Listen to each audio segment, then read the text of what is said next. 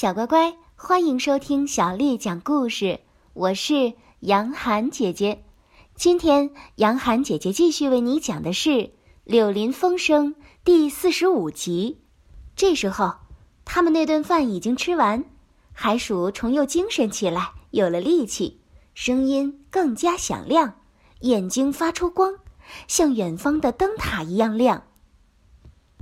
他在玻璃杯里斟进南方的红里透红的葡萄酒，向河鼠靠过来，说话时迫使他全神贯注，把他的身心都控制住了。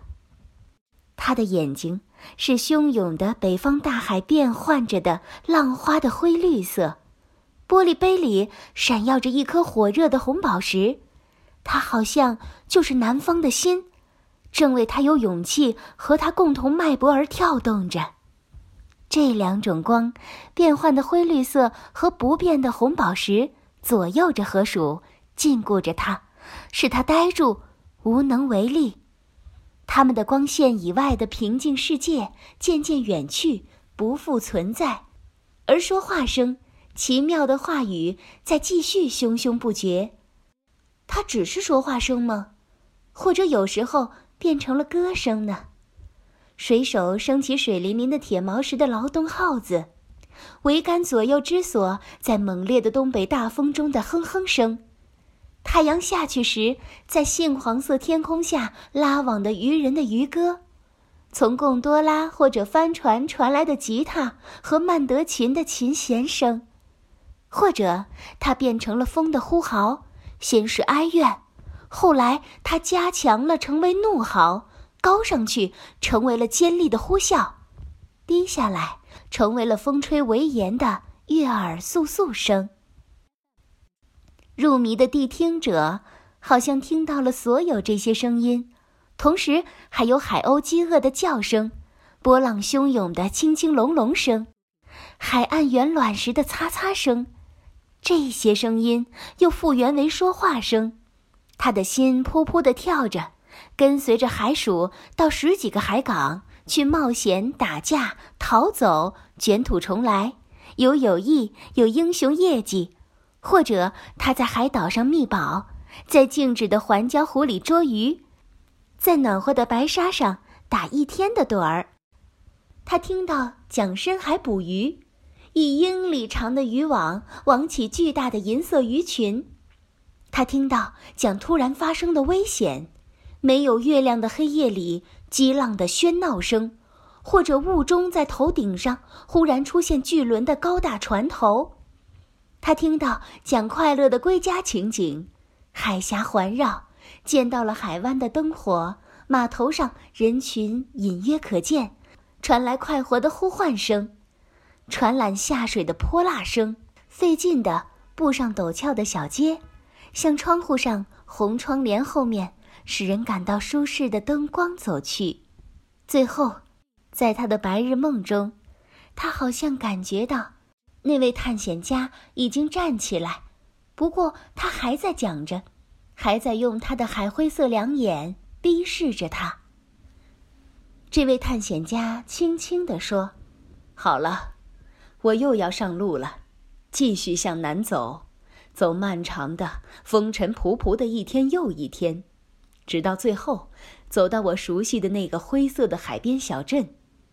他在海港一个陡坡上，在那里，从黑暗的门口看下去，是一段段石阶梯，悬挂着一大簇一大簇粉红色的草，直通到一片闪烁的蓝色海水那里。拴在古老石墙上的铁环和柱子上的小船，漆得十分鲜艳，就像我小时候爬进爬出的那些小船。鲑鱼在涨起的潮上跳跃，一群群青鱼闪动和嬉戏着游过码头和岸坡，巨大的船只日夜飘过窗口，或者是开向他们的停泊处，或者是开出大海，在那里，所有航海国家的船只早晚开来，在那里，到了一定时刻，我选中的船就要起锚开航，我要从容进行，我要停留等候。直到最后，我所正要找的那只船停在那里等着我。它被绞船索拴到中流，货物装得满满的，船压得低低的。它的第一斜围对着港口，我将坐小船或者沿着粗缆上船，然后一天早晨醒来，我听到了水手们的歌声和脚步声，绞盘的咔咔声，快活地收起的船锚铁链的嘎嘎声。我们将挂起船头的三角帆和船桅帆，当船开动时。港边的白色房子将在我们身边慢慢的飘过，于是航行开始了。当船很快地向着海峡开去时，它将罩上帆布，然后移到外面。一望无际的绿色大海噼噼啪啪地拍打着船，船给风吹得船身侧着，直向南方开去。还有你，你也要来，小兄弟。因为日子一天天过去，永不回头，而南方却还一直在等着你呢。冒险吧，跟着召唤走吧，时不再来。这不过是出去时把门砰的一声关上。只要向前走，快活的一步，你就走出了旧生活，而进入了新的生活。然后有一天，很久以后，将来的一天，等到酒杯已经喝干了，戏已经收场了。你高兴的话，就漫步回到这里来，在你安静的河边坐下，有一大堆美好的回忆和你作伴。你可以轻易的就在路上追过我，因为你年轻，而我上岁数了，走得慢了。我一定慢慢的走，并且回头看，最后我断定我会看到你跟上来，又急又愉快，脸上只露出去南方的要求。说话声轻下去，没有了，就像是一只昆虫的轻微的叽叽声，很快的轻下来，而变为寂静。河鼠发呆的看着，最后只看见白色路面上远远的那么一小点儿。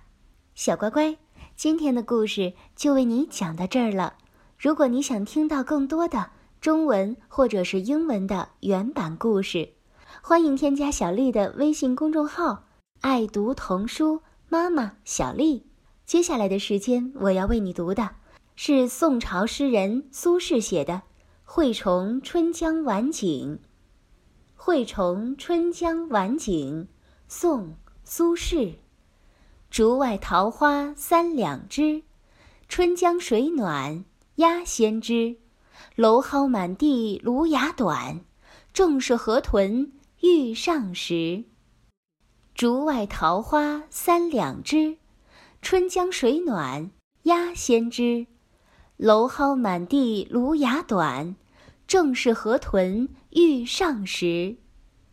竹外桃花三两枝，春江水暖鸭先知。